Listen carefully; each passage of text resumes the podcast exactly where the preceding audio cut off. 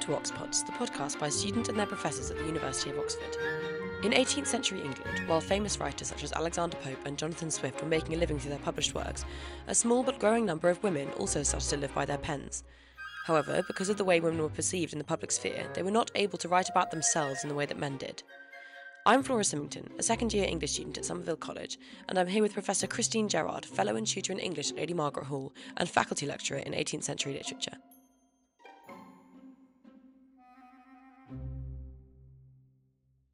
So, just give a brief introduction to what we're going to be talking about. In 2017, Professor Christine Gerrard gave the keynote address at the BAKEA conference in Turkey entitled Memory in the 18th Century Female Poet. In this talk, she discussed the difference between memory as expressed by female and male poets of the period, and this sparked an interest in women and memory that Professor Gerrard has been pursuing ever since. Professor Gerrard, could you explain how you became interested in this subject? I began my interest in women and memory partly through an edition of 18th century poetry, which I carried out with a colleague, Professor David Fairer from Leeds University. I ended up editing quite a lot of the women poets in this volume, and I was very struck by how differently women talked about selfhood and identity and their relationship to others uh, to to male poets. I was struck by the fact that certainly by the middle of the 18th century, uh, male poets were quite conscious of their, the sources and origins of their own creativity and would write about themselves, uh, their childhoods, their poetic and creative evolution. And this wasn't a subject that women tended to address. And this is partly because women uh, were not allowed to display themselves in public. If they did, they were regarded as immodest. In the 17th century, women were regarded as being little better than prostitutes if they exposed themselves on the stage or in writing, in print. So, so there is a, a veto against female self-exposure, and women who did talk about themselves in that kind of way, uh, certainly their personal interests, their certainly their creative or writing interests, ran the risk of public censure. And so, when women did write about the past and about memory, they tended to write mostly about their memories of other people. I was very struck, for example, by the late 17th century writer Lucy Hutchinson, who, be, who was a notable poet and wrote a famous work called Order and Disorder, rather like Paradise Lost. She wrote some wonderful poetry, but her memoirs are, in fact, the memoirs of her husband, uh, Colonel Hutchinson. And I think that that idea that women write and record the memories of other people is very much linked to the idea of how they perceive themselves as belonging to other people, whether that is their parents or their husbands or their children. So, one of the most popular forms I found when I was writing, uh, producing material for this anthology, what was the female uh, authored elegy. And women write quite a lot about dead children because infant mortality was very high in the 17th and the 18th century. But they also write, and I think this this really intrigued me, um, about other women that they knew who wrote. So I participated recently in a volume called The Circuit of Apollo, which was called Women's Tributes to Women. And quite a lot of those were where women write about other creative women writing and what inspired them. So th- this is the backdrop to my interest, and it has remained ongoing. I would also say that I found giving this lecture in Turkey, in Sivas, which was the site of a massacre of Western journalists uh, some years previously uh, for their support of the Satanic Verses. It was a disturbing and and and in, in many ways thought-provoking experience, which made me think a lot about women in Turkey and women as repositories of cultural memory and family memory. And of course, in the current climate, I, I feel that this is with with the recent disasters and the natural disasters that have occurred, it feels such a, a poignant and pertinent theme. So, so in a way, the whole the whole thing also became bound up with the place at the time, mm. and for me, that made me think lar- more, more in larger terms about gender and memory and uh, and how women in some places and perhaps still in others are, are were and still are their voices are suppressed so there was a kind of agency or, or particular dynamism in, invested in my pursuit of this topic i think that's probably what's driven it and i've been on a quest to kind of recover how women conceptualized and retrieved their own inner memories, their own childhood memories, their voices, and how later on in the 18th century they used those to talk about their own creativity. So that this is this is the backdrop to it all. It, it, it in a way is quite a political a political act, I think. No, absolutely. Um, you've touched on this a little bit, but I just wanted to read a quotation from your 2017 speech. Um, you say that the way that male poets wrote about memory and the self did not sit comfortably with the habits and expectations of the 18th century female proprietary. Why do you think it is that women didn't write about the self in the same way that men did, or that they weren't able to? Well, I think for two, two for two reasons. I think one of them, uh, as I've said, I think is linked to the strong, strongly ingrained idea that a woman's seen in private life alone which is a quotation from Alexander Pope's Epistle to a Lady of 1735. So women were expected to behave with public propriety and not to exhibit themselves to public gaze. And certainly in print, it was tricky. So there is a reason why women who uh, authored texts about themselves and their lives particularly if those lives were in any way less than proper, ran the risk of censure. So, just to give an example, a poet that I'm very interested in, a woman called Martha Fowke, wrote uh, poems about herself and her childhood, and a memoir of hers uh, was was also published, and she really became vilified for it. Uh, after she died, she became obscure. She was forgotten by by literary culture, and I've recently produced an edition, which I hope to publish online, of her of her writings. But the other reason I think so public shame and bringing the family into disrepute, I think was was was part of that. But I I wonder too whether women lacked the confidence to think about themselves having both a public and a, a kind of creative identity. So one has to think about women's education, that even middle class and aristocratic women obviously didn't attend university. They didn't go on to have public careers. So they didn't have a public sense of identity. Their, their identities would be constructed around their roles as wives and well, daughters, wives, and mothers. And I think that the tenuous movement towards self conceptualization as a creative person is something that takes a long time to be established. I think, in other words, that women don't think of themselves as continuous identities. Their identities, in some ways, are, are made up of their relationships with the people that they that they nurture and and care for. And to some extent, I think that's still true. So I think it takes a lot of confidence for a woman to say, well, this is when I started getting interested in writing poetry and I started producing my first novel when I was 16 or whatever. We can do it now, but I think that that idea of tracing a thread of creativity all the way through your life to early childhood is rare. And it does start to happen, but I, I you know, I, I, I don't think that most women would have thought of themselves in that kind of way. Even writing women, they always their writing was always sanctioned in a way by uh, it, it, writing that, that that that was religious or devotional. So the themes that women could write about were limited. They could write about uh, their children. They could write about poems of praise to family members, but they re- they were very nervous about writing about themselves. And in fact, one of the ways that they that they did that when they did, I'm thinking here about um, a poem by uh, Mary Jones, a poet in the mid 18th century, that they that they modelled themselves on Alexander Pope's uh, autobiographical poem, um, An Epistle to Dr. Arbuthnot. So, so even when they were writing about themselves, they, they, they borrowed models that came from, from, from men as if to somehow sanction this.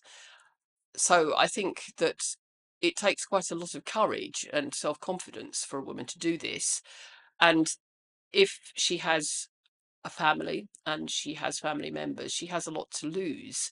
I think the women who did break silence and spill it spill it all out were often people who uh, who had already got nothing to lose by that. And I'm thinking that Martha Fowke was probably one of them, and another one was Letitia Pilkington, who we can talk about in in a moment if you like. Yeah, absolutely. So so Letitia Pilkington is an example of these kind of women you've been speaking about who didn't write who wrote their own memoirs but tended to conceive these memoirs through their relationships with other people.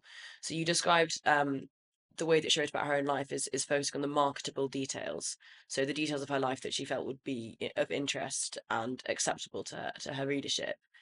Um, so I guess my, my main question would be how do you think the way that women's writing was received at the time affected what they wrote, what they were able to write? So in a situation where women did write memoirs, how were they impacted by the readership?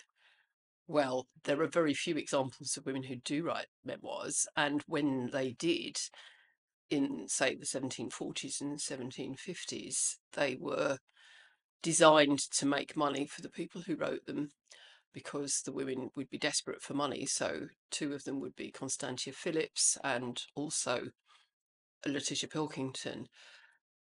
One of the interesting things about Pilkington's memoirs is that she she wrote them because she was poor and she needed to make money and she had had a literary career in friendships with a lot of different men.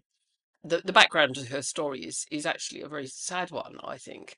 She grew up as the daughter of a dutch obstetrician in dublin and was very friendly with the great writer jonathan swift part of and she was part of swift's circle. She married a cleric called Matthew Pilkington, who was also a poet. She was deep, you know, highly talented. And one of the reasons I think Swift was so interested in her is because she was bright and clever and could write and she could memorize texts and recite them off by heart. Um, and they had a quite playful intellectual relationship, not not an improper one. But she married Matthew Pilkington, uh, who was far less talented than his wife. She often wrote some of his poems for him, and the marriage was not a happy one they had several children, but she, he finally set her up to. He had relationships and affairs with other women. He then set her up with somebody and uh, caught her in flagrante delicto. And there was a great public scandal surrounding this exposure of her apparent infidelity. She was cast out by Swift and by society in general. And so she wrote a series of memoirs to try to make money. And of course, because she knew a lot of people who were high up, including Swift and others, uh, there was an element of the kiss and tell memoir about this. So that's why she wrote about other people, because she knew that it would sell. But one of the interesting things about the memoirs, I think, is that it was also her opportunity to publish her poems, which she had never managed to get done before. So she filleted into the memoirs lots of her own poems. She had always hoped that she would get a subscription publication of her poems, but nobody wanted to publish her because she was too notorious. So this was a way of, in a way, producing a, a, a poetry volume at the same time as it was a volume of, of memoirs. But she, when she writes about herself in, in, in that, in the memoirs. It, it's very much in, in relationship to her meetings with with mostly with men who are who are well known, and she does come across. She, it's a very performative self. It's a witty self. She she she presents herself as somebody who's very robust and very resilient, mm. which is is and funny and tough, and it's quite an engaging self. The other aspect of it, and I, it's okay if I talk about this, is is where a lot of her writing, she said that she wouldn't be able to produce such a long volume if she hadn't known so much or memorized so many texts by other authors, which she could also add to the volume or the volumes, three volumes. And what I find very interesting about Pilkington is not only that she's remembering her own childhood and the people that she knew, but also that she had a prodigious, almost photographic memory for texts. I think she grew up learning poetry, mostly poetry, She obviously loved it. She would have probably been a great student of English literature these days. Uh, she knew Shakespeare off by heart, uh, many plays, many poems, and this proved very useful because uh, when she quotes from these authors in the memoirs, uh, she mostly was doing it from memory because by this time she was on the move in Dublin. She was living in lodgings. She had no access to the books that she could have copied bits out from. But what's particularly interesting about the quotations with which she peppers her memoirs when she's talking about her life experiences is that that she uses them as a way I think of talking about deeply difficult and personal experiences. So there is quite a lot about male domination and about male violence. So in a way, I think she talks about Angelo, and she she quotes a lot from An, uh, Angelo and Isabella in Measure for Measure. She becomes, as it were, the Desdemona to her husband's um, Othello there's a lot of ways of talking about male power structures that she she she, she sort of gets into the text of the memoirs through a, literary parallel and it's quite a covert way of, of, of doing that, but also perhaps a way of slightly distancing it from what must have been a deeply painful experience.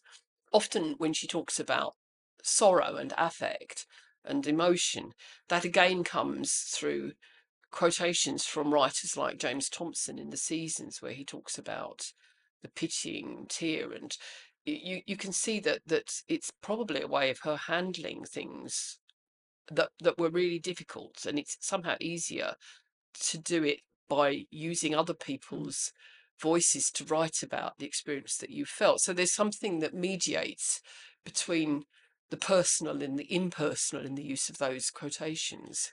Yeah, it's interesting to think about it that way because what I was going to ask you just before you said that was, you Mm. think the memoirs are kind of a means to an end? She writes about personal things as a way of getting her writing out there and as a way of publishing her poetry, but actually that sounds like it's more like the other way around. She's actually using quotation and she's using words from the public domain in order to share something actually deeply personal. So I don't, I don't know what you think about that. Do you think it pulls in both those I think it directions? pulls in both directions. Um, and I think I think the memoirs are, are fascinating because they do so much work in in, in a way, Mm. uh, and there are many different sides of of Pilkington that come through in in in the memoirs. Whether she was conscious of this, I don't Mm. know, but that's certainly how it reads. And perhaps to a modern reader who thinks about trauma, I'm often struck when I work on the 18th century how brutal uh, life was in a way at, at those times to women.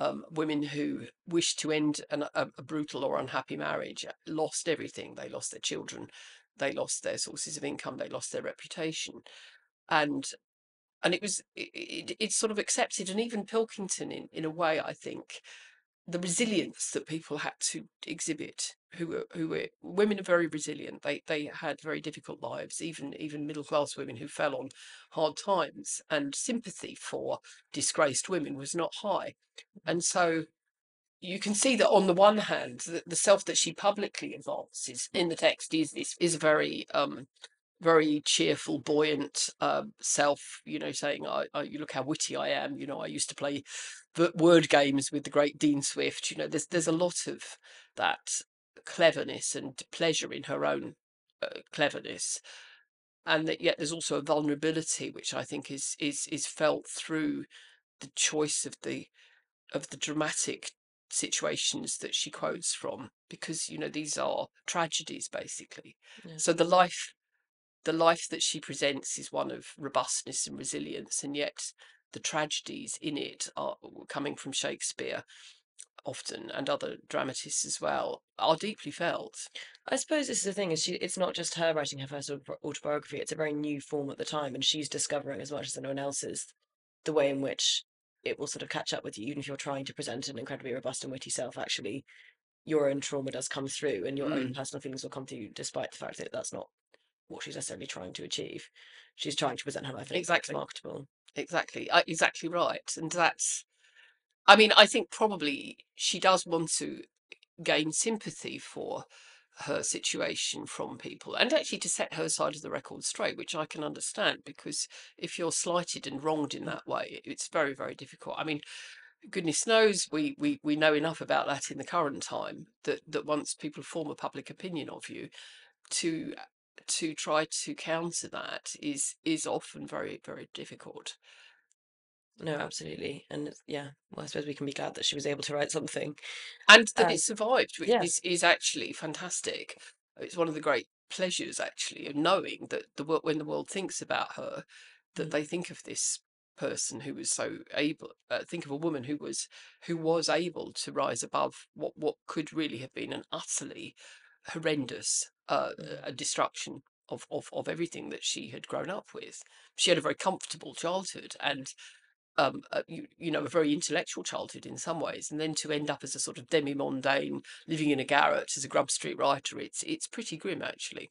And the fact that it was published even during her lifetime. Mm. I'm sure lots of these stories survive in women's diaries and private texts that we have access to now. But the fact that she was able to publish it in her lifetime is very unusual. Um, I wonder if we could just move on briefly to talking about Anne Yearsley, who's Mm. another poet who was able to, as you say in your speech, the first female poet who can consciously draw on painful memories as a source of future growth and regeneration.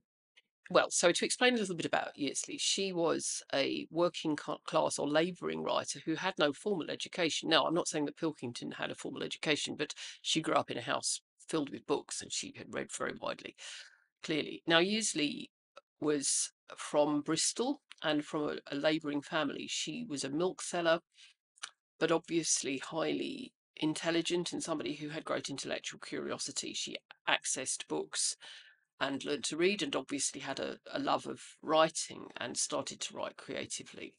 She was taken up by two patrons, Montagu, Elizabeth Montagu and Hannah More, who saw in her prodigious talent. She also belonged to a trend for labouring writers, so or self-taught writers, which became quite prominent in the second half of the 18th century. Started with Stephen Duck, the thresher poet, Mary Collier, um, who wrote The Woman's Labour in 1736. But Yearsley was was was writing in the 1780s, and she's a particularly interesting case because I think within her there is a strong spirit of rebellion and of innate conviction of her own talent and genius. And she wrote as she wished. So instead of imitating other writers, she she writes using some models, I think, from from James Thomson and earlier poets, but much of her writing is is free flowing and and very independent in in in thought, and eventually she disbanded her patronage network. Uh, these two women who who who basically got her work into print also controlled her financial operations and told told her very patronizingly that her chief purpose really was to be a wife and a mother this is in the preface to her poems um, and they tried to control her life. She rejected them basically and she took control of her own finances and she became somebody who had a widespread audience in Bristol and she wrote as she wished and she developed a reputation as somebody who published by subscription, so a little bit like modern day crowdfunding. And I think she had the confidence that came from uh, possibly the fact that she was out of the middle class framework to to write as she wished. And one of her most interesting poems, which which anticipates but predates Wordsworth's The Prelude, which charts the growth of a poet's mind, is a poem called Clifton Hill. Clifton, of course, for those who know, is outside Bristol, and it was where Yearsley grew up. And the poem is a landscape poem. It deals with prospects and vistas from from Clifton Hill, but it's unusual because Yearsley uses the landscape as a way of talking about her own inner feelings and and her past, and so her childhood memories, her memory of her mother who tragically died of starvation, is sewn into the landscape. And as she moves through the landscape, for example, she she comes across her mother's grave, which kind of appears um, within this psychological landscape. It's a real landscape, but it's invested also with memories. Um, she talks about another woman, a mad woman called Louisa, who has escaped from a an arranged marriage, who's lost her mental faculties and who wanders around the hillside. and all of these figures, the dead mother's grave, the image of the fugitive Louisa, all become kinds of ways in which Yearsley talks about herself and her difficult life. And the poem ends with an invocation to memory. And this isn't memory as a cognitive um, faculty where you learn bits of poetry off by heart in the way that Pilkington talked about memory. She says, Memory, tis a strain that fills my soul with sympathetic pain. So, so she she's able to talk about trauma and process trauma, and and she had a very traumatic life through a poem which is about herself and her relationship with the landscape and her relationship with other women, including her own mother. And she moves on from the poem, and and the poem ends. And I feel that this is a really important poem because it it shows women processing things that have happened to them and their lives and their creativity and seeing also perhaps as wordsworth later does that trauma can be a source of creativity so one of the big themes of the prelude is the the the, the pain which the the young wordsworth feels when he walks past a landscape and recalls his father's death and he then describes it later as as as a, as a, as a fountain from which he would refresh himself which seems odd and paradoxical because it's also a memory of pain but but the pain and the memory of the pain becomes part of his identity and it shows and it shows actually to him how he becomes a poet who understands other people he the still sad music of humanity uh, human suffering is Wordsworth's great theme. And but it's interesting that somebody like Yearsley uh, anticipates this. She writes mm. about this kind of thing before Wordsworth does. So it, it's not. It's this is not an imitation of Wordsworth. If anything, it might be round the other way. Because mm. it is. I mean, that feels like quite a familiar idea now that we sort of take it for granted that post post Romantic period that poets are inspired by pain and by trauma, and that's something that's very important to art. We're gonna have to finish now, but I just wanted to ask you a final question.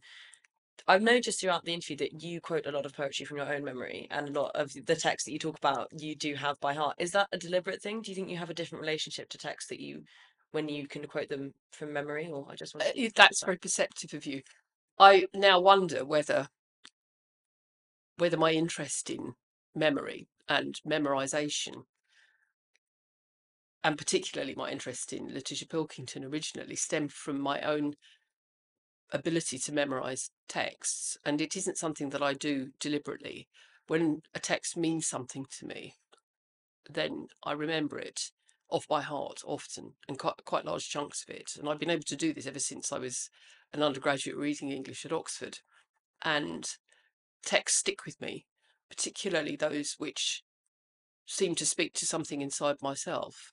And so I think I have an understanding of why Pilkington does what she does because she talks about herself through her text, and it is a way of processing certain kinds of emotion. Mm. So I, I, think that I'm a great fan of people memorizing texts. I, I would like to see more people in schools do recitals of poems that they've chosen, not any random poem, but something that means something to them, and getting them to recite them out loud because in times of trouble poetry can be a great comfort as well. Um, I mean, it becomes a part of who you are. You remember it, and and it speaks to you in particular kinds of ways at different times. It can give you courage. It can give you comfort. It can give you it can give you words to process something which may not be entirely coherent to you as you're as you're moving through. So I think it has great value.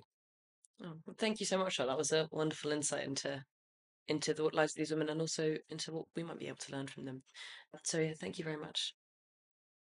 Thank you for listening to this episode of Oxpods. If you enjoyed it, please do recommend to a friend and check out our episodes from other channels too.